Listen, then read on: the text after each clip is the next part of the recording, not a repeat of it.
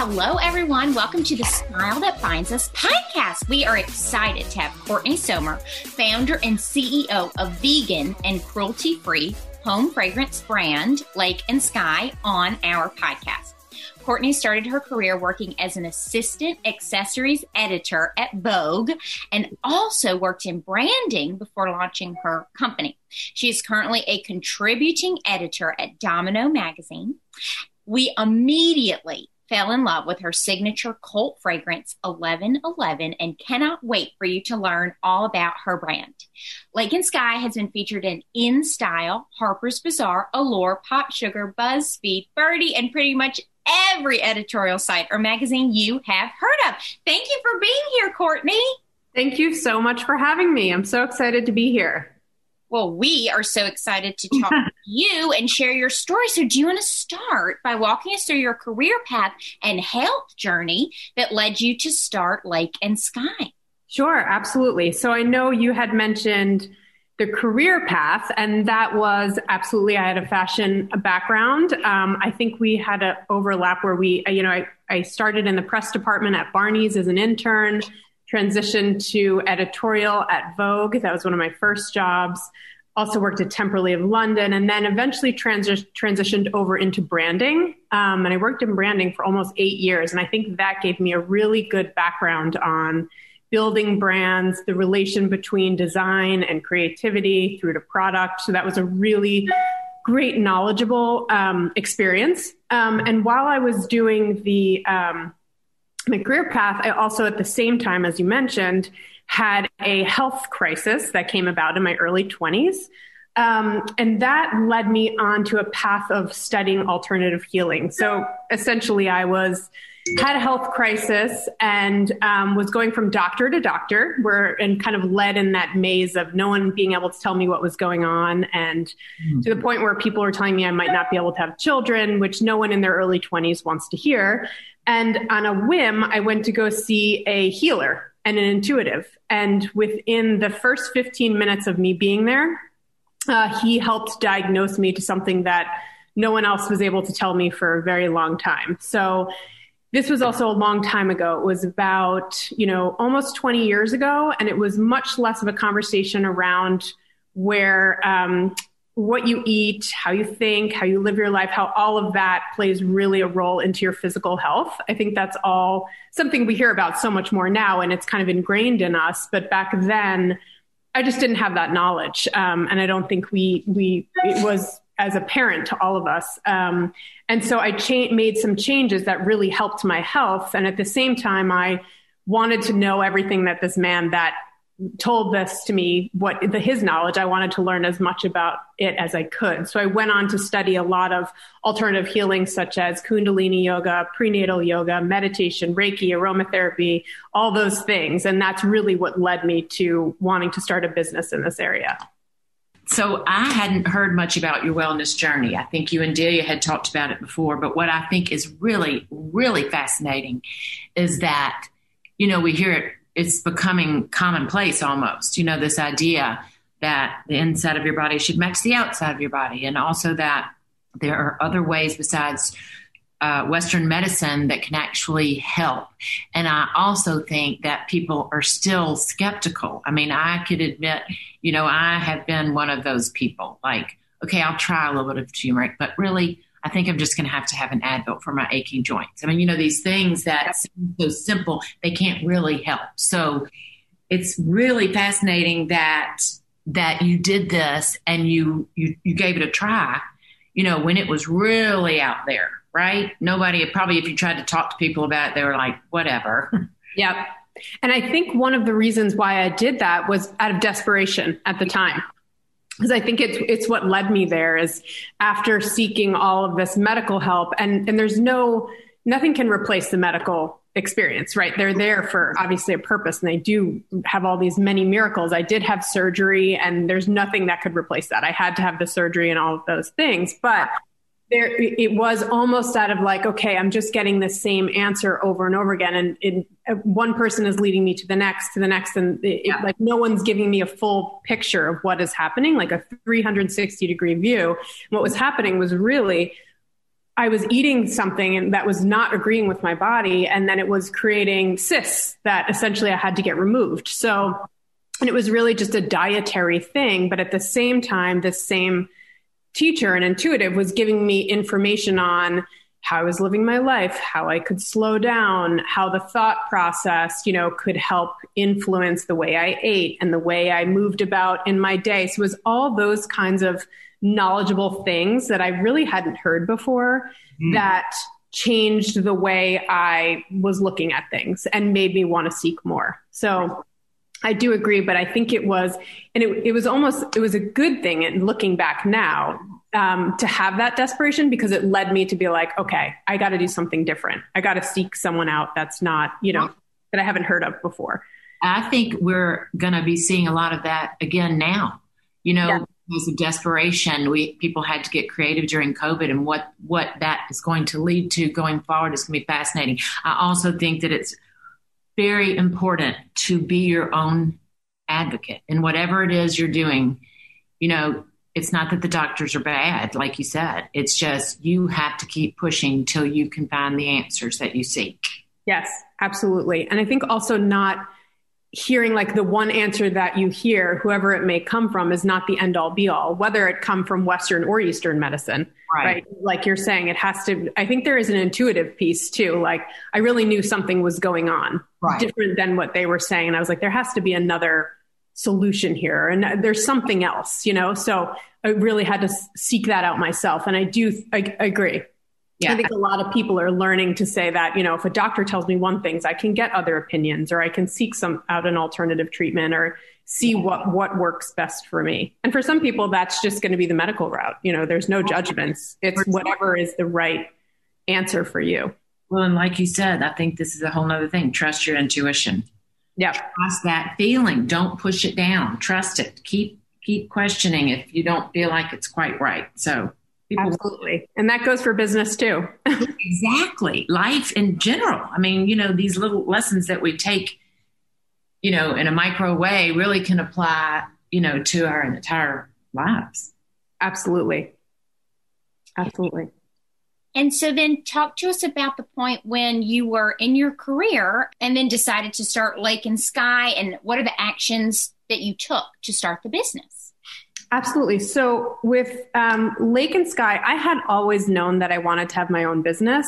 Mm-hmm. My father was an entrepreneur. My husband is an entrepreneur. And it was always a matter of the wellness journey that I was on. I wanted to figure out a way to make that, that passion something that I was doing with my career as well. So it was always just a matter of figuring out, is it going to be a product? Am I going to be a teacher? You know, just figuring out what that was.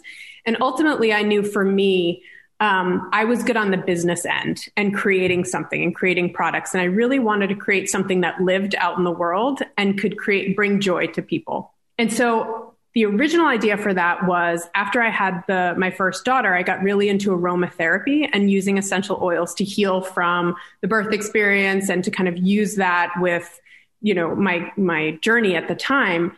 And so the idea was to create a product, and the original line was more based around um, essential oil blends. And so what I did was I worked with someone who, an aromatherapist, I studied it as well, but someone that, you know, in aromatherapy, there's such a wide range of experience and knowledge. So I worked with someone and we created these blends and I actually went out and, you know, it was more just kind of a passion side project. Um, being a new mom, this was something I loved to focus on, for instance, while she was taking naps. And what I would do is I, I had a store in Soho that I loved. Um, and I went there and we tried selling them there. And what happened right when I launched, I had a trademark issue that came up with someone I knew for the, the, the name of the product that I put out, even though it was, you know, I didn't do this big PR blitz or this huge launch or anything like that. It was really just something I was trying out and just kind of getting my hands wet and trying to create this product. Um, but it turned out to really be one of the biggest blessings in launching this business because what it had me do was, you know, I had to take everything back. So the, you know, the website, the creative design, the products that we did, everything had to be rolled back. And this was, you know, I launched right away and then someone I knew sent me this cease and desist within a week oh, of me oh putting it out there. oh my God. And it was like, oh, wow, this is interesting. So it was a great learning experience, I have to say. But what it made me do was really say, okay, I just put all of this savings I had into launching this business. If I'm going to do this and go back and do it the right way, obviously I will trademark everything. Mm-hmm. Um, and then I will, I have to really think this through and make sure, okay, it's almost like I had a chance to do it and then I had a chance to redo it like right. the right way and, and better. So what I did was I went back, got another job, got some more savings. I put it all, you know, it was all myself launching it with my own uh, capital. And I, I rebranded everything. And what I did was I changed the whole line. So I, I did some aromatherapy and I added fragrance on a whim changed all of the design, all the packaging, all the branding, and obviously the name Lake and Skye. It's funny when I was working with my trademark lawyer, I think I sent her 20 different names, and the only one that came back with no conflict was Lake and Skye, and those are my girls' middle names. So I was oh, like, okay, that's it. we got the name. Um, but it turned out that when I we I worked with a perfumer, we created the 1111 fragrance, and when I had that chance now to do kind of take two, put it back in the store the people I was working with at the store called me within a week and were like, oh my God, this fragrance that you have on the shelf is selling like crazy. And people have come in that they smelled it on someone else. And they said, oh, we can only get it at this store in Soho. And it just started to have this kind of almost immediate uh, word of mouth following. Uh, from launching it. And I was like, oh, wow, this is incredible. So we really, it, it grew just from that test on, on one shelf, which was amazing. Oh my gosh. That's incredible. Mom, do you want to talk about our trademark journey and the importance of having a, you have to trademark your name before, have to. Before you, yeah. you, have to be, you have to be vigilant about it because we came up with the name and we did the website and all that kind of stuff. And, you know, we were talking about it all the time and it was definitely our name. You know, we knew that was going to be our name. And then uh, someone said, you better trademark it. So when we met with a lawyer, she pretty quickly called back and said, That's not going to work because there's another company called the Ties that bind us and they make ties, but it's too close. And, or the ties that bind, something like that. And, you know, I was like, Oh, that's so terrible because I was like, Well, we're just going to do it anyway and just not have a trademark because we, we, you know, we really, the brand is really us. So Day said, Nope, we're not taking that, you know, no for an answer. So she gets back on the phone with her and she's like, okay, well, what about this? What about this? She, she pushed her and pushed her till finally she got creative and said, okay, well, what we could do is we could trademark it in the, since we weren't selling a product, we put it in like the, was it the entertainment? It was something to do because eventually, you know, there might be a show or obviously podcasts and things like that. And eventually there would be products and things like that. So through being our own advocate, Delia really helped the lawyer to not, you know, she hadn't even tried it. She was just saying, you're going to spend a lot of money and most likely it'll be rejected. So we said, you know, go in this avenue. She came up with it. She said, well, we could do it this way. You know, we had this discussion and finally we felt good enough about it that she submitted it and it came back and we got it. So if I had been left on my own, we wouldn't have a trademark because yeah. at that point I was not thinking of being my own advocate. I was yeah. just accepting what other people said and being disappointed, you know? Yeah, absolutely. And I think with me too, it felt almost like when I look back on that experience, it was almost like a course correction. Right. In terms of the business, because if I had continued the business how originally I had launched it with aromatherapy and the branding that it was, it just, when I look back at that, it's almost like that was a draft run right? It, it just wasn't right. It wasn't the right branding. It wasn't the right name, not the best product. So it was like when I could redo it all, I was like, okay, how do I really like taking a step back? How do I really want to do this? The fragrance might not have ever come about. Exactly. So, yep. And then 1111 came about the name. So putting 1111 on a product name why that came about was I was studying Kundalini yoga at the time, and we were in this whole numerology class right before I had gone to study it. And because, you know, fragrance has a, um, the juice of the fragrance has a, a, a, wide range of colors, but this one was clear. and it just the smell of it was more mysterious. It's a it's a musky blend of white ambers um, for anyone that hasn't smelled it, and it just has this kind of next to skin, very ethereal feel and vibe. And so 1111 just kind of fit um, the name. And so I think people really gravitated towards not only the smell, but people do have a connection with that number. Whether it be, you know, people have emailed me that they got married on that date. That's their birthday. They make a wish every time they see it. So people, it just has a real connective um, name as well. Yeah, it's interesting how packaging, the name, there's a lot that goes into the final product. And it's absolutely there's a lot to consider because I think also doing when you do launch a product, one of the things you realize is no matter what retailer you'll go in, whether it's big or small, it's the product really has to be amazing. Right. Um, like it has to be the packaging, the branding, and all of that, but the product itself, there's so many products out there. Right. So it has to stand out in some way or be something that is really going to either help people, bring joy to them, something that they love and want to use every day, something to make it part of their daily ritual. So there's a lot of emphasis that has to be put into your product being special. Right. And we learned recently about um, how important packaging is. They won't even ever try it necessarily if the packaging isn't attractive. And I have to say, I love your packaging. Oh, thank you. Oh, it's just peaceful and calming just looking at it. Yeah, that is that's what we were going for. So I'm glad that it, it, it came across. If you need a recommendation of a trademark lawyer, we are more than happy. Feel free to contact either Allison or myself. And Courtney might be willing to share hers too. And do you trademark the name of each product? I do.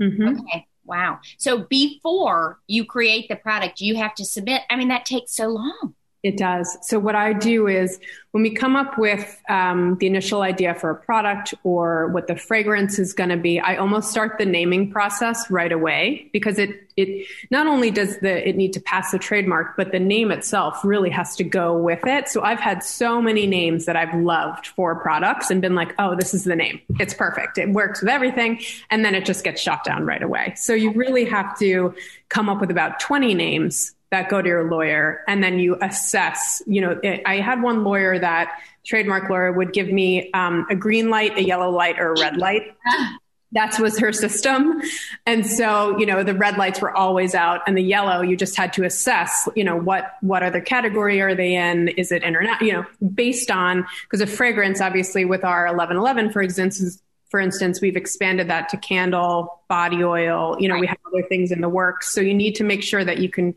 cross work across different categories, not just the one category you're seeking now, because three years from now, you may want to expand that. Mm-hmm. Right. And it's better to do it all at once. I kept being like, just send me every category possible because yeah. we could potentially do this. If you go back later, I think it would be more expensive. Yes, absolutely. Yeah. And one of the things we've seen now, for instance, is that 1111 is being used on products. You know, so it, it, it's an interesting balance to um, not if, if, there's a direct conflict, we'll we'll make sure that it's not going to be on fragrance, for instance, or one of the categories that we already have trademarked. But you know, you do see you do start to see names that are similar to yours pop up after what you use. So trademarking is a is a must. Absolutely. Very good advice. Any advice for how to well, how to decide to change directions. You kind of didn't really have a choice though in that, but um, how did you stay positive through all of that, knowing you had to go back and get a job and save up money again? And looking yeah. back now, you know that it was maybe that's one of the things you do is just say there's some reason this is happening. But how did you stay positive? Yeah, absolutely. I think looking back on it, it's you know it's so much easier to have that perspective, but when you're going through it, 100% agree. It's a different story. Um, I think what I had to do was kind of step back for a minute and say, okay, do I really want this? Do I really want to go back, start from the beginning, have to get a job that I'm not too enthusiastic about, but I know that will pay the bills and will allow me to do this? You know, so I took about a six month period to do that, to save the money again and then go back and start from scratch. So it was another year and a half journey before I actually launched it again. This is not a short process and by any means. And and it's hard. I mean, being an entrepreneur, there's always that chart that I love seeing where it's like what people see and it's that line going up and then what actually goes on and it's the line that goes up and down nonstop. Yes. And I think that's really the journey of an entrepreneur because some days are easy and wonderful and other days you're like, "Oh wow, this is am I doing the right thing?" Right. You know, it it happens and I think during that period I had a lot of those days, but one thing for me was I had like I had mentioned, I had always wanted to start a business. I had, and I, this felt like the right category for me to be in beauty. I always loved fragrance. I loved what essential oils and beauty and the natural beauty space and what you could do. And I really felt it was the right thing. So I tried to see it as, as I was going through it, to say like, okay, here's my opportunity to do it again and do it completely different than the way I did before and you know it did work out but at the time it was not it was not the easiest thing but i tried to keep the bigger picture in mind. Like i have a goal. I'm going to get there. It was a lot of times it was two steps forward one step back but um but we did it. You know i got there. So that is a great you know we can we can certainly um relate to everything you're saying. And i think what you just said keep the big picture in mind. Keep that goal in mind when you're feeling really discouraged and you know, don't give up. Yes, absolutely. So, switching gears to anyone who is interested in editorial and what magazine life is like, what was it like working as an editor? Yeah, so I so um, one of my first jobs, like I mentioned, was being an assistant in the accessories department at Vogue, mm-hmm. and then I went on to you know now I'm still a contributing editor at Domino magazine.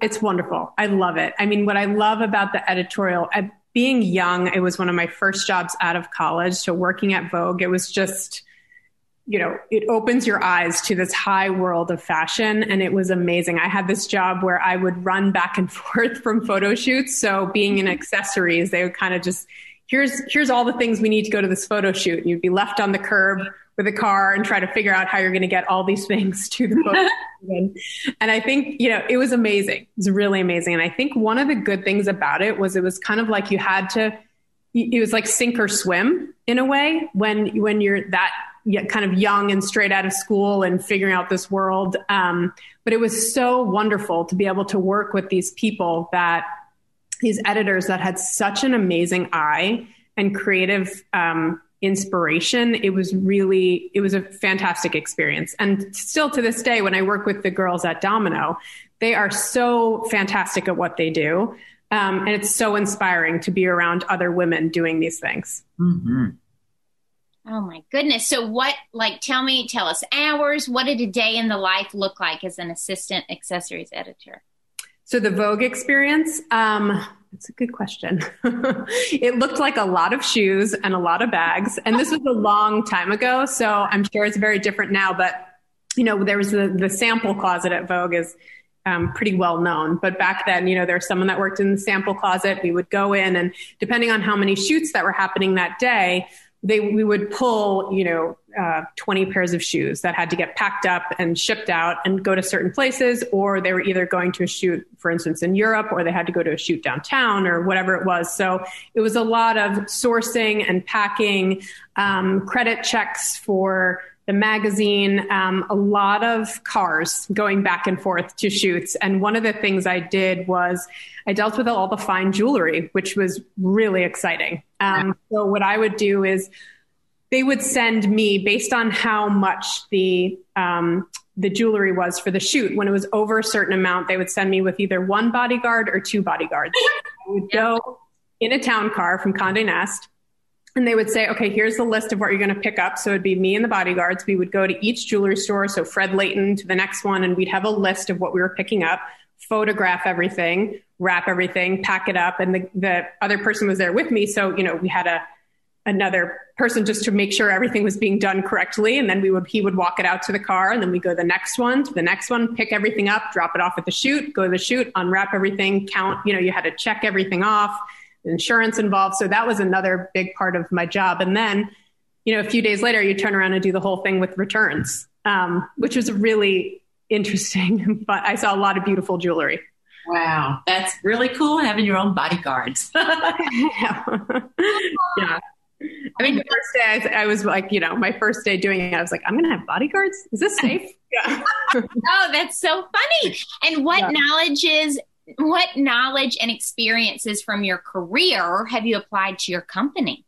Yeah, I think one of the, I think the branding experience working for an agency, I learned a lot there. Um, because what we would do is they were fantastic minds and creatives in terms of how a brand would you know, what's their why? Why are they doing it? What are they trying to put out into the world? What are, how are they trying to make the world a better place? And really building from that seed of what the business is about and how that affects every pillar of what you do. So from the product to the customer service to the packaging, you know, now when we look at sustainability, how are you going to give back? So considering all those aspects and really taking through who you are as a brand on every touch point and really just understanding also with the branding, having that knowledge of how everything came to be. So how the photography worked, how, you know, newsletters, the design, like all those different assets and having that understanding really helps, I think, me in the day to day of we're going to create a video or we're going to do photography and how those assets need to work across different things for packaging to um, using them in a video to how they're going to work on the website. So I think all of that knowledge is really helpful to have. Mm-hmm. Um, and also with um, that was the branding aspect. And I think I also worked in production for a while. Um, I had a production company with a friend of mine where we were producers. Wow. We produced for, we produced photo shoots. Um, and one of the things that really helps with production is I almost compare it to I was also a waitress at one point and what when I was in college. And what the, I think that helps you do is like from beginning to end, you have to figure it out on your own. And that's kind of what production was is, you know, someone would come to you and say, okay, I mm-hmm. want to do this in downtown New York. I have a small budget. I need animals and models. And, you know, so there's all these moving parts but it was just kind of like okay you just got to figure it out so and and it's it's we would just no matter what i mean in production you would get blamed for everything including when it was raining so we used to laugh and be like here comes the rain it's going to be our fault you know but you just and the same thing with waitressing almost where you just you know someone wants this and you have to run you just it's a, it's very much this this um I think embodiment of we're just going to figure it out. And I think that came in really handy when launching a business because, you know, everything from trademarks to like the packaging to how we're going to get a website up and all of those things really with entrepreneurship you learn so much and in so many areas that you i don't think you could have ever anticipated before you launched the business that's so true. And and just pivot, pivot, pivot. Just like you said, we're just going to figure it out. Whatever it is, we're just going to have to get creative. Yeah, and I do when and whenever I talk to other entrepreneurs, you know, I work in a building now where there are about three or four other friends of mine. We all have our own businesses, and we all come together every once in a while and have a lunch just to kind of share resources. Like, oh, I did this with my marketing, or I did this with my, you know.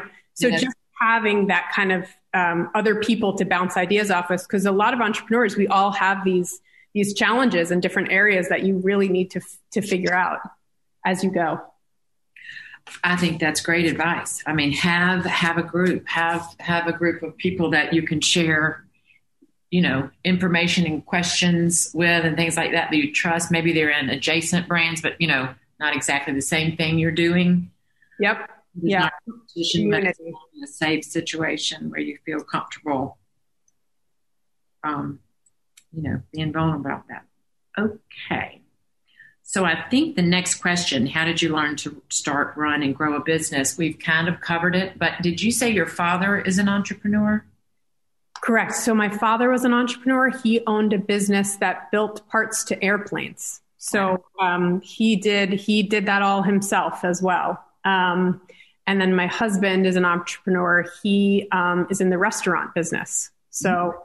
I went through a lot of things with both of them, just seeing how how being an entrepreneur and having your own business, it really doesn't, it's definitely not a nine to five job. right, right, right. It comes home, it, you know, it comes into the weekends and it, but there's a passion there and a drive because it's yours that can't be replaced by anything else. Right, right. Sometimes people will say, Do you ever not work? And I'm like, Is this work? I mean, it's just life. It's my life. exactly. You know, yeah. And, you know, it's fun solving all these puzzles and everything. And, you know, not literally, but. and then besides a trademark, is there anything else that someone should keep in mind when starting a business? I think when starting a business, you really have to know your why because I think you, if you if you really lo- it, like you said, it, there's going to be a lot that you put into this blood, sweat, and tears. It does take years. I mean, I think even as we know, and we've seen the overnight success, quote unquote, it's never really overnight, right? I mean, I've been doing this for. Uh, you know, I launched in 2015. It took two years before that, so I'm going on, you know, um, almost this will be my eighth year doing this business. Right. Um, so it really does take a long time and, and it, it takes a lot of responsibility, a lot of hard work. So I think you really have to love whatever it is you're going to be doing. So for me, for instance, I love my product. I love doing my business. It's such a passion for me. So it, it has to be whatever you choose. It has to be something that really gives you joy every day. Amen. Totally agree. All right. There are a lot of steps when you're setting up a business that I think people, you know, like the the technical, I don't know even the right word for it, but things like finding a warehouse. How did you go about that?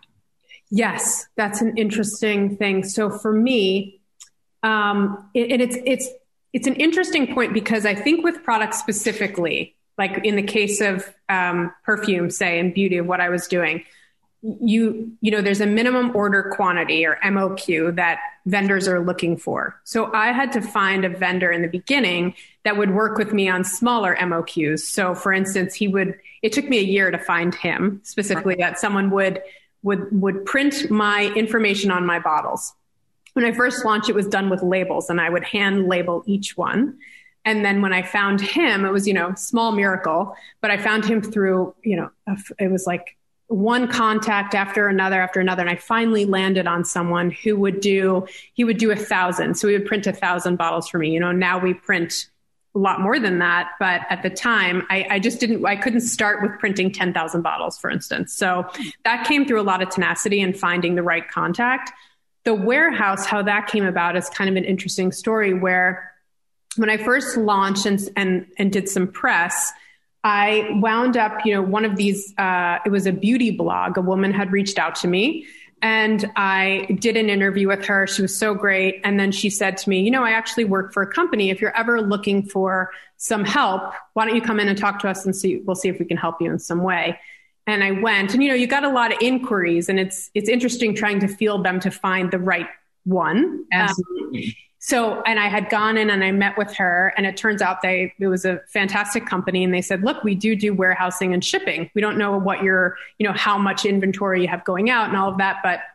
We st- I started the relationship with them where for the first 18 months, we've now gone on to take on a, another partnership role with each other, but they they shipped all of my product for 18 months and I just paid them for their services. So really I found it in a roundabout way by this woman who wrote an article. Um, but I, I, would it would be something that I uh, I had talked to other entrepreneurs, um, friends of mine that had their businesses in, in other categories that use different warehouses. So I was exploring it because for the first two years of the business, like I mentioned, not only was it just the labels I was doing, but I was shipping every package myself from my dining sure. room table. Sure, I've heard a lot of that too. Yeah. I think that's a great another point for people to take in is that you never know where something's going to lead you know, you would have never known when you were interviewed for that beauty blog that it was going to lead to this kind of connection for you. Absolutely. Yep. Had no idea. Another thing about being an entrepreneur, be open to all kinds of opportunities. Yes, absolutely. I think that's a big thing. And then, yes, because there's a lot of, and I think now too, you know, there's, like I mentioned, there's a lot of things that come, are incoming right? People that come to you or services, and you really do have to kind of vet uh, yeah. people. So I think having that community of other people or reaching out to people, having mentors or people that have done this before to give you advice is really helpful.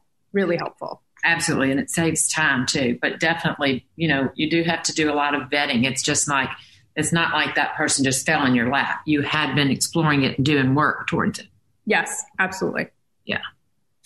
getting into a store seems very glamorous, like it can be a huge moneymaker and that you will have made it in quotation marks. In reality, it can be different than one might expect. So let's discuss that. Yes. It's an interesting journey. So right now we're in, I think, over 150 doors in the US and Canada. Um, we started very small with boutiques you know, and it was really just reaching out to people. I did do some trade shows, which really helps. And finding the right trade show, I think, is a fantastic option for brands looking to get out there and sell their product. Mm-hmm. Um, and I still do them. I, I think it's a great way to meet buyers to get out there. And it also helps you rehearse your pitch of what you are. You know, sometimes you only have five minutes to talk about or one minute to talk about your brand. So it really by you know by the end of three days you have it so down pat that you become an expert at your own brand, which is great. Um, but with stores, yes, I mean, I think one of the learning curves for me was getting into a big store. You know, we did a test in Ulta a year and a half ago, and last year we we then launched in 350 of their doors, which was a fantastic and such an exciting experience. They're such a great partner, but there's a lot of things that you don't know at first when getting into a big retailer. For one, you have to have your back end and your system set up to talk to their systems. Right. So what's interesting is like when I had first launched and you're starting to say like, oh, I would love to to work with this store and that store and meeting with them. I didn't have my infrastructure set up that even if that account had come in, there's no way I would have been able to to to move forward with it. So, meaning their inventory system has to be able to talk to mine. And then having also a budget set aside because you do have to spend to be in those stores. So, everything from signage to um, marketing to helping sampling. Um, there's a, a lot of costs that come up to be in that retailer. And also, you have to be a partner to help make it successful. So, promoting it on your own channels driving traffic to their website for various ways, talking about your partnership, and also really there's so many products in those stores. Um, so trying to have your how how are you going to get your product to sell? So I went around when we launched and when they did our test in 100 doors, I drove to as many of those stores as possible and went there and talked to the managers, checked out the products, took pictures of them on the shelf, like did as much as I could interaction as possible. That's well, I know that is wonderful that you did that. And then what about setting up the relationship with your store buyer to make sure that it is a great partnership? You're not getting taken advantage of. You know everything going in, any hidden fees, sample packets, signage, mailers, all of these things that kind of come later. Oh, by the way, Yes, yes, that does happen. I mean, I think what happens is because a lot of these, what happens is sometimes you'll be introduced to one person that'll be kind of your lead into the company. And then it, you know, once you're in, there's a many different departments that you'll deal with. So sometimes you, you know, you work with one department that is doing something different than another department. So it is almost hard for them to give you all those things up front, right? They could say, oh, we'll estimate this, but it does always ebb and flow as you go. So you really have to be flexible, I think, with working with them and not not afraid to say no too. I think you have to know what works for your brand. Um, because ultimately you want it to be successful for you and them, right? So just getting in there and doing everything they say, and yes, we'll do this and do that and do that. You don't want to spend way more money than you're going to make with them anyway. Right. So you want to find that right balance of, you know, when there's so many sampling opportunities, you say, you know, give me your advice. What would you do if, if you were me? Where do you think we fit best? I think we fit best here and kind of finding that right balance of things. But yes, there are some things, some opportunities with various stores we've had to say no to because we just don't think it's the right way for us to be spending money. Yeah. But ultimately, these buyers have a lot of knowledge and they know their customer, but you know your brand, right? right? So it's a conversation and an ongoing relationship, but you really do have to be the advocate for your brand and your customer. 100%. And I'm glad that you said that trade shows are still relevant. So let's talk about how did you find the right trade shows for you? And if you realize you get there and you realize, oh, shoot, this isn't the right one, how can you make the best of a situation since you're spending time and money? Yes, that's a good question. So we had done a few, we had done one, I think that was not the right one for us. And then we found the right one, which was Shoppe Object. Okay. Um, and I always wonder if I'm saying that name right, but that's it. Um, but yes, we did that one after doing another one, which was not the right one.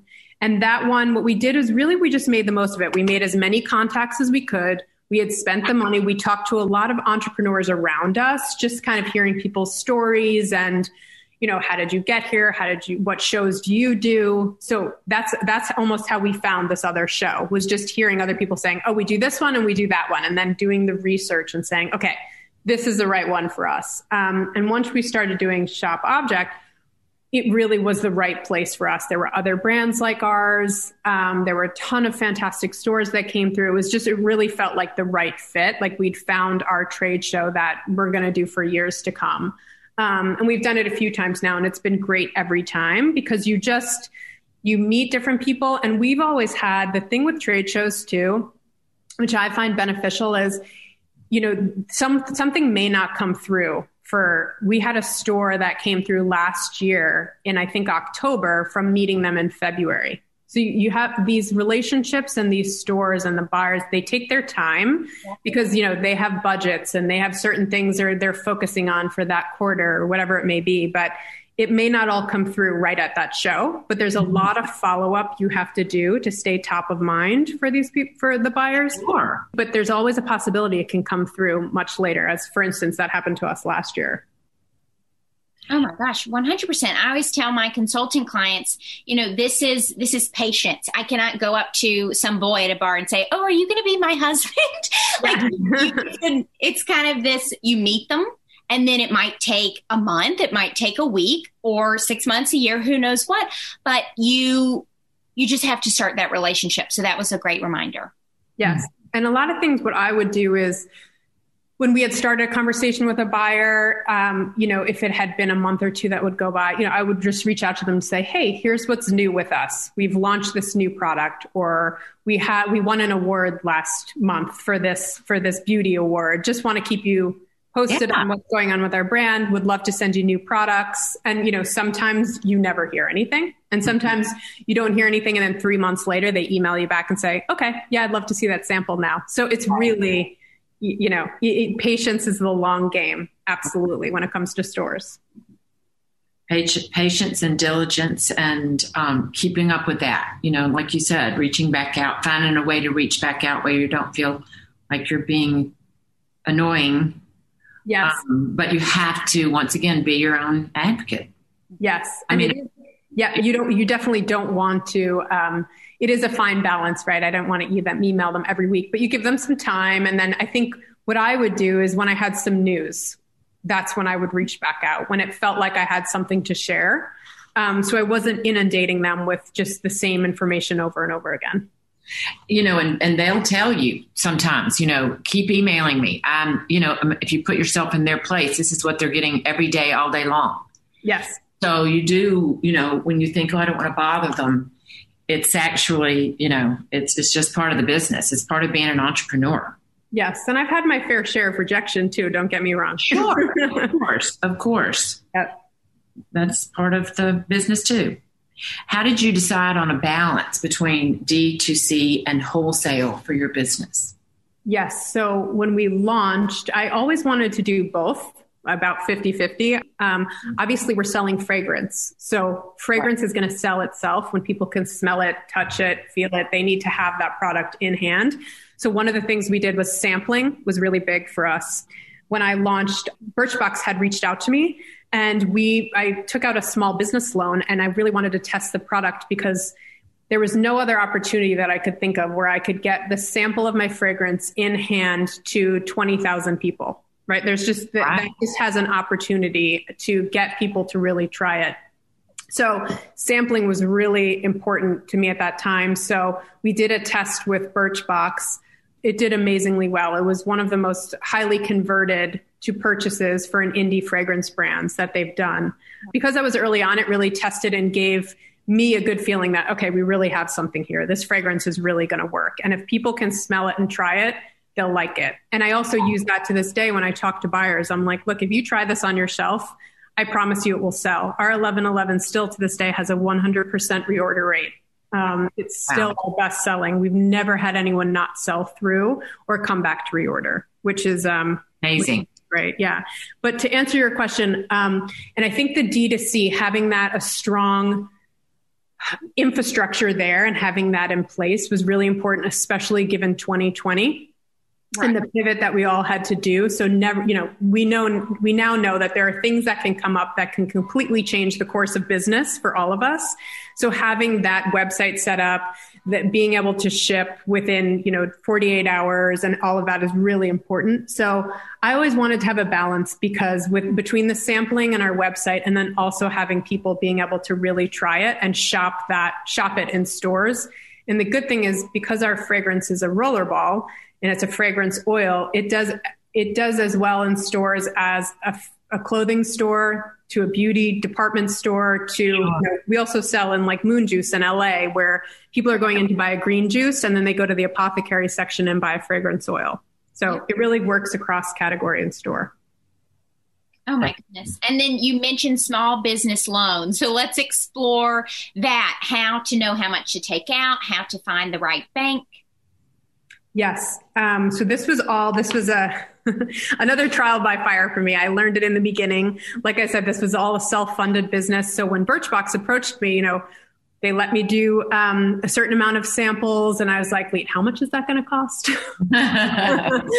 so for me you know i'm a longtime new yorker i live in upstate new york now i went to a local bank here and i i gave them the background on you know my powerpoint presentation on my business had this opportunity with Birchbox, and it turns out one of the women in the meeting was like, "Oh my god, I love Birchbox! They're fantastic. We're so excited for you." You know, but um, so it worked out that I could get a small business loan through them, and it wasn't you know a ton of money, but I did need to cover my costs for um, for the sampling while also not I, what i didn't want to do was take that off the bottom line right out of my business i knew this was something i could pay back over time mm-hmm. um, and the good thing was the birchbox was so successful that i was able to pay it back but you know it's a gamble either way but I, I didn't take out i only took out exactly what i needed nothing more but I did just, it was almost like, you know, applying for a mortgage or applying for anything else. It was going through that process with them and really having them understand the benefit of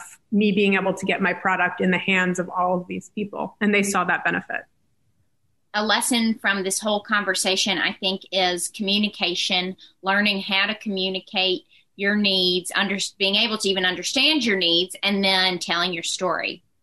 Yes. and having a clear I think being able to to have your to meet people where they are in terms of telling your story. You know, some people love to hear all about the ethereal version and the background of 1111, and then sometimes the people in small business they just want to hear yeah, the right. bottom line, right? So, what is how are you going to pay me back? All those things. So, I think knowing your audience yes. in a way, right, and telling those aspects of your story when appropriate. One hundred percent. What is your best selling product? Yes. So we're most well known for our 1111 line, our um, fragrance oil, the 1111, which was our original scent that we launched with in 2015, still to this day is our best seller. Mm-hmm. Um, and since then, we've expanded it. So we have a candle, we have a perfume spray, we have a, and a body oil, and we have some new products launching this year in that same olfactive category um, that this fragrance line um, scent has won three beauty awards, which was really exciting. We won Allure Best of Beauty for our candle last year. Mm. We also won the Mind Body Green Award for our fragrance oil and the new beauty indie fragrance of the year for our perfume spray, the 1111. So that whole collection has really been our best seller. Um, Congratulations! Love it. Yeah, they grab it. Well deserved. Yeah, it's been it's been really great. I'm really thankful walk us through the process of designing a new scent. How long does it take to go from concept to shelf? Absolutely. We're actually right in the midst of that that process right now. It's wow. actually very exciting. We have a new fragrance. We launched two fragrances last year and we have one coming out at the beginning of April this year, which we're very excited about. Um, but that process is so I work with a fragrance house um, called Robertet, who's fantastic. And really, what it will be is that we'll look at our portfolio what we have, what category the scents are in right now, and kind of what we're missing. You know, if we look at across the board and someone were to sample all of our scents, what what's the white space there? And we come up, is it a woody gourmand? Is it more of a floral? So we come up with kind of the background of what those are.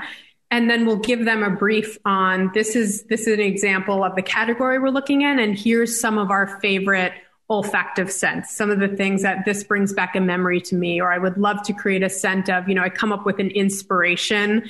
Um, I have done mood boards. Like this is kind of how I would love it to feel based on these visuals. And we'll kind of combine all of those things and give it to the fragrance house. Um, and then they'll come back to us with submits and they come back with kind of you know 30 different submits. And then what we do is just narrow the process down to our favorites. And then we start to give really direct feedback. Like this one we'd love you know the dry down to be a little bit more like this or little so it's very much like a creative process that we do with a back and forth. But it all really starts with an inspiration with a mood board with um, what are what we're missing on our portfolio. And then we go back and forth. And it can take anywhere from you know uh, i don't it could take anywhere from one month to nine months to get a fragrance right.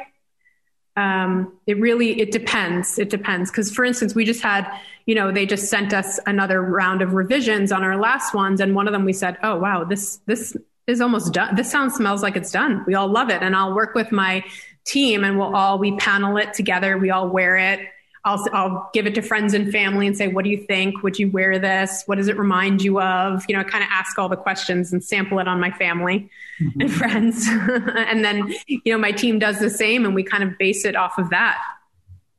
Since you, at least from what I understand, your background was not like you didn't start off in fragrance. Where did you learn all of this, the knowledge that you needed to, to do this? To do fragrance? Yeah. Yeah, I mean, I think part of it comes from aromatherapy. So when I studied aromatherapy, I did learn a lot about oils and scents and the chemistry behind it and how they all work together. And we do use essential oils. We still do have aromatherapy blends and we still use oils in what we do. So that knowledge really helped me with the perfume space. And then also working with my partners that have a huge background in fragrance and they're kind of experts there. So it's a combination of kind of my personal um, experience and inspiration with their expertise and then working also directly with the fragrance house. So it's i think it's the combination of all three of our backgrounds yes. that work together to come up with a product.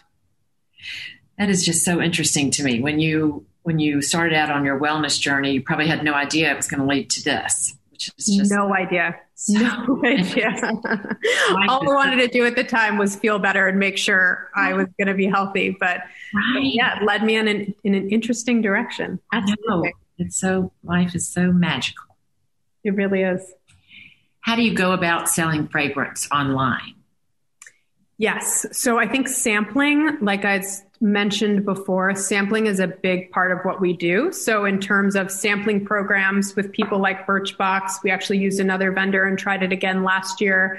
So offering free samples. One of the things I did last year was when we launched a fragrance online, I offered free samples to uh, through social media and through our newsletter community for a certain amount of time. So just saying, you know, zero dollars, order this online and you can try the fragrance. So that was one way to do it.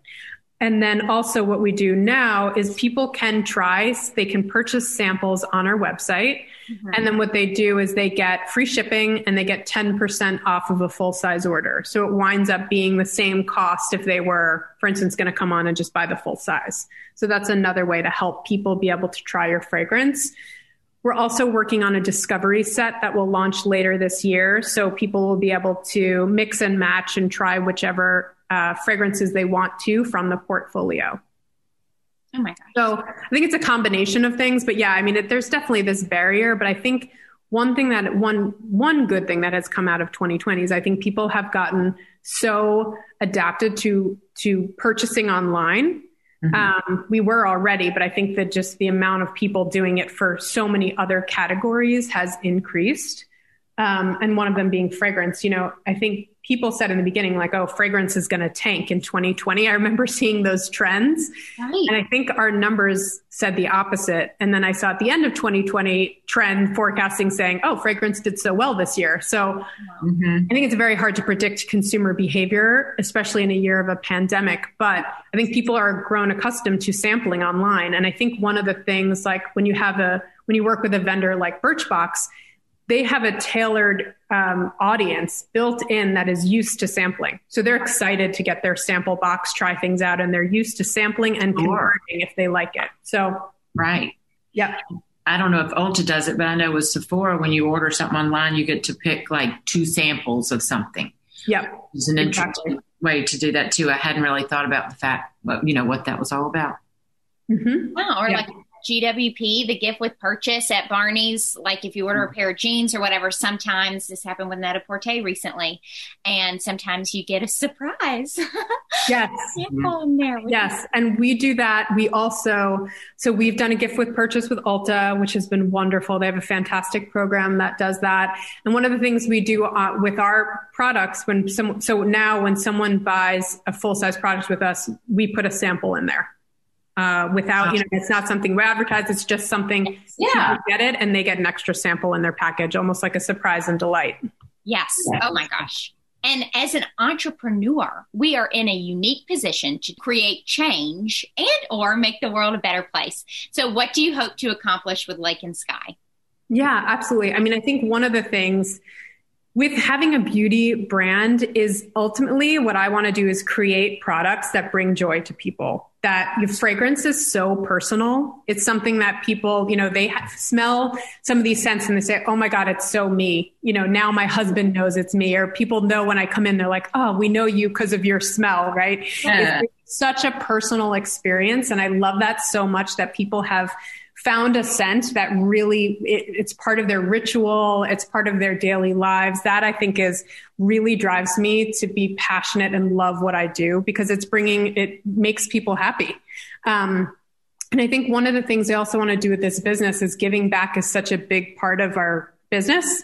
Um, you know, we do that through sustainability efforts. And one of the things we did last year was through uh, starting on Earth Day in 2020, we partnered with an organization called One Tree Planted, where they uh, they we plant a tree with every online order. So essentially, we donate one dollar to this organization, which is a fantastic nonprofit that plants trees everywhere from South America to Africa to North America um, to reforestation efforts. Um, and it's been a really fantastic partnership, and it just makes you feel good about giving back for for what we're doing. Oh yeah, we're obsessed with one tree planted. One of the greatest ways to be sustainable is to plant trees. So that is incredible. Yes. Yeah. They're a fantastic organization. That's wonderful. Do you plan to expand beyond home fragrance and beauty? Yes. I mean, I think one of the big things we've seen, especially with last year, is that candles have become very popular now that we're all at home. Mm-hmm. Um, so one of the things we did is we launched three candles last year and we have more in the works for this year. So I think we will always be an indie beauty company with a focus on fragrance because that's our love and our passion. But we will have the ancillary products. So for instance, 1111, we have an all over moisturizing body oil. We did a hand sanitizer last year. Um, we do have the candle business. So we will expand in that way, but I always see the core of our business as beauty and fragrance. Yeah. And that candle's just exquisite. Thank you. Courtney, I cannot wait until I can go out and about again and wear the fragrance. I really want to like make everyone that I'm with, if I'm out and about getting to be social, smell and since it's kind of unisex and see see what they think with 1111. So I'm dying to do that. That's so great. And one of the things we hear, which is hysterical, is what everyone says is that when they wear that fragrance, they get stopped from yeah. one of my friends was like, I really thought this people were hitting on me, but then I realized that it was just, I actually wanted to know where the fragrance was because it is unisex. We do have a lot of men that wear it too, which is fantastic. Right. Um, so you will, you'll have to tell me if you get stopped by people asking you what you're wearing. Oh, yes. Oh, I cannot wait, Courtney, get me out of here, please. I know. Really? I feel the same. I feel the same. I know. Okay. How did you pivot during COVID? I think because we had a strong online business, that really helped. And, you know, we had, we saw that what happened is right away, most of our retailers and wholesale accounts just stopped ordering. Mm. So um, that was, you know, something that we had to plan for in our budgets, um, and, and that did come back. It did take some time, but you know, we saw our Q2. All of a sudden, our sales were like no one was ordering, and then people stopped ordering online. And then what happened was we saw a lot of people were started to shop us directly from our website, and then eventually, a lot of people we do sell our fragrance on Amazon a lot of people then went to Amazon. So it was an interesting consumer behavior. But what we did was we did a lot of communication with our customer. So a lot of newsletters, a lot of social posts, just kind of keeping it inspirational, keeping in contact, um, a lot of wellness tips. With my background, I like to put a lot of that into our content. And then also just really focusing on our D2C channel. So our website, making sure everything was all of our infrastructure was there, everything was set up. We had the right amount of inventory in house to be able to keep up with that demand. Well, we adore your branding. We adore the website, the social media, everything. And we were wondering, you know, we were talking with someone recently, and he said, if the packaging isn't there, most of the time, I don't even consider picking up the product because it'll never get off the shelf. What were you considering when designing your packaging? I think packaging is so important. Uh, so important. It's so true because if you don't, if you see a package that doesn't resonate with you, you just you just pass it right over, especially right. in a crowded store. Mm-hmm. Um, so with our packaging, one of the things we wanted to do was when we started, you know, we had all the black and white packaging, the the cloud design, yes. and that went across all SKUs, but it was really based on the 1111 scent. So because it was mysterious and ethereal, we wanted to keep it simple and chic and make sure it was very clean, just like the fragrance. Right. So it has a clean scent. You know, some people compare it to, you know, just done laundry, which I think is, you know, how people compare it is really interesting. I'm like, I would never say that, but if that works for you, great. but, so we really wanted to keep the packaging to be really simple, really clean, and have it stand out in a way that wasn't you know, it didn't have to stand out because it was a bright color. It could stand out in its simplicity. And one of the things was my designer at the time, she's actually from upstate New York where I live now. And this was one of her photographs of clouds that mm. she took. And we translated it into a black and white design. It is very dramatic, spot on. It's just beautiful and different. Yeah, and I think with the candle, you know, you see because you've seen the packaging and mm-hmm. tried it is what we wanted to do was how can we do things that are different so that when you actually open the candle, the, there's a continuation of the design on the inside of the package. So it's not just what you see on shelf, but it's also the experience all the way through from unboxing it to actually taking the pro- the the product out of the box. Absolutely. And is it kind of matte the the packaging or no? Um, it is, yeah. There, yep. There's no shine to it. Um, it's not like we. It's not specifically matte, but it's it's definitely like we took any sort of shine off of it. It's not like high gloss. Yeah. Ugh, exactly. I love it. I love it. How did you choose uh, the Oh, sorry. I was just going to say I photographed it to post, and I love the photograph of it. Oh, good. Yeah, and it's funny because when we first designed it, you know, I don't think we we had that in mind. You know, now you always keep that in mind that you know there is this social aspect of people being able to photograph it and have it look good on Instagram. Um, so that obviously all comes into play. But I don't think that was our original intention. But luckily, it worked. Oh, it really did. How did you choose your price point? So I really wanted our price point to be affordable. Mm-hmm. So it is a really high end product in the sense that we use high end ingredients we obviously we use FSC, which is Forest Steward Certified Packaging. Um, so we really do everything. Um, you know, we don't we don't go the cheap route, put it that way, in terms right. of our ingredients, the bottles we use, and the packaging that we use. But I really wanted to make sure that it was an affordable price. So, for instance, when you look at our candle, our candle is forty eight dollars. Candles can go from anywhere from you know forty dollars to a hundred and something dollars. Oh, yeah. I wanted to keep everything so that it was you know, it, it, reaches the higher end consumer, but also it's just like a broad range. So I, I, I'm really about keeping the price friendly to across category. And um, that makes it a great gift too. Exactly. Yep. It is. And that's one of the things we wanted. I really wanted, you know, fragrance is so personal and subjective. Right. So it's not as easy to give, you know, a fragrance as a gift, but a candle, on the other hand, that's exactly. very giftable. Great hostess gift when we're all going to be having parties again. Exactly. But yeah, exactly. So that's why one of the things with the candle to give someone a really beautiful candle is a great gift. Most definitely. How is your brand natural and sustainable? So natural in a sense of the ingredients that we use. So we use as natural whenever possible. So for instance, we have a soy base with our candle. We use sugar cane alcohol in our perfume sprays. Mm. So I think that's instead of using the regular alcohol, using this sugar cane, because that's the majority of what the fragrance ingredients are. I really wanted that to be a natural component. So when we have, we're paraben, sulfate, and phthalate free, we're vegan and cruelty free. We are clean at Ulta, so they have this dirty list, and we are, you know, have none of the ingredients that are on those those dirty lists across the board. We also have a list of frag- uh, list of ingredients that we will never use. Um, so we go by that standard, and then we also offer. So we have fragrances that do have synthetics in them, and then we have the two that we launched last year, for instance, that are 100% synthetic free. So that's the Canyon Rose and the Echo Lake. And we have another one that's coming out this year that's also synthetic free. So we offer two varieties. So because some people just want to know, okay, it's paraben sulfate and phthalate free, has all the dirties, the dirty ingredients out of it.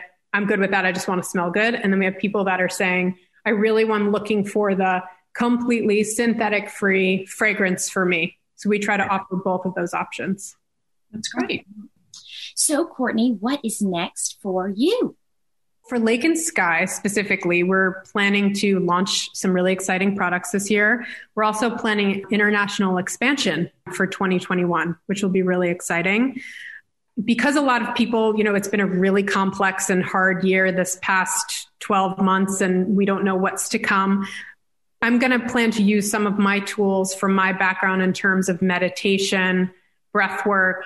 Um, I use Kundalini yoga every day for me to stay grounded and sane. So we're going to be doing a lot more of that type of content in our social and our direct newsletters to our our audience there. So trying to help people with wellness things that they can do and also keeping it so that you know, here's a one to three minute meditation, or here's a quick way that if you're feeling stressed or anxious, you can kind of come back into your body and calm down or change your mindset. So just kind of giving those little tools to people. And if it resonates with them, great. If not, you know, they can move on. But just trying to give that content out because I have this background and I've studied this area for almost 15 years and I continue to study it. So it's like, how can I help people in that way? So we're trying to focus more of our content on that uh, to come. Ah, that's lovely. That's wonderful. So where can people find that and you? Yes. So on my Instagram, which is at Lake and Skye, we did post one, our first uh, meditation, which was for burnout. I think a lot, I think everyone, myself included, was feeling a lot of that at the end of 2020 and into 2021. So this was a short, simple meditation and breathwork series that helps with prevent burnout. And then we're going to be doing more of that on our newsletters. So sign up for our newsletter. And also you'll find it on our social and we'll be posting everything on our journal section of our website. We love the journal section of your website. So we highly encourage everyone to check out the journal. And thank you so much, Courtney, for being here. We love your brand. Love, thank you so love. much. It was thank such you. a delight. Thank you for tuning into this episode on the Style That Binds Us podcast. If you like this podcast, make sure to tell a friend and subscribe. You can be a part of growing with us. Also, do you know about our weekly newsletter? You'll get access to exclusive content in our newsletter that we don't post anywhere else.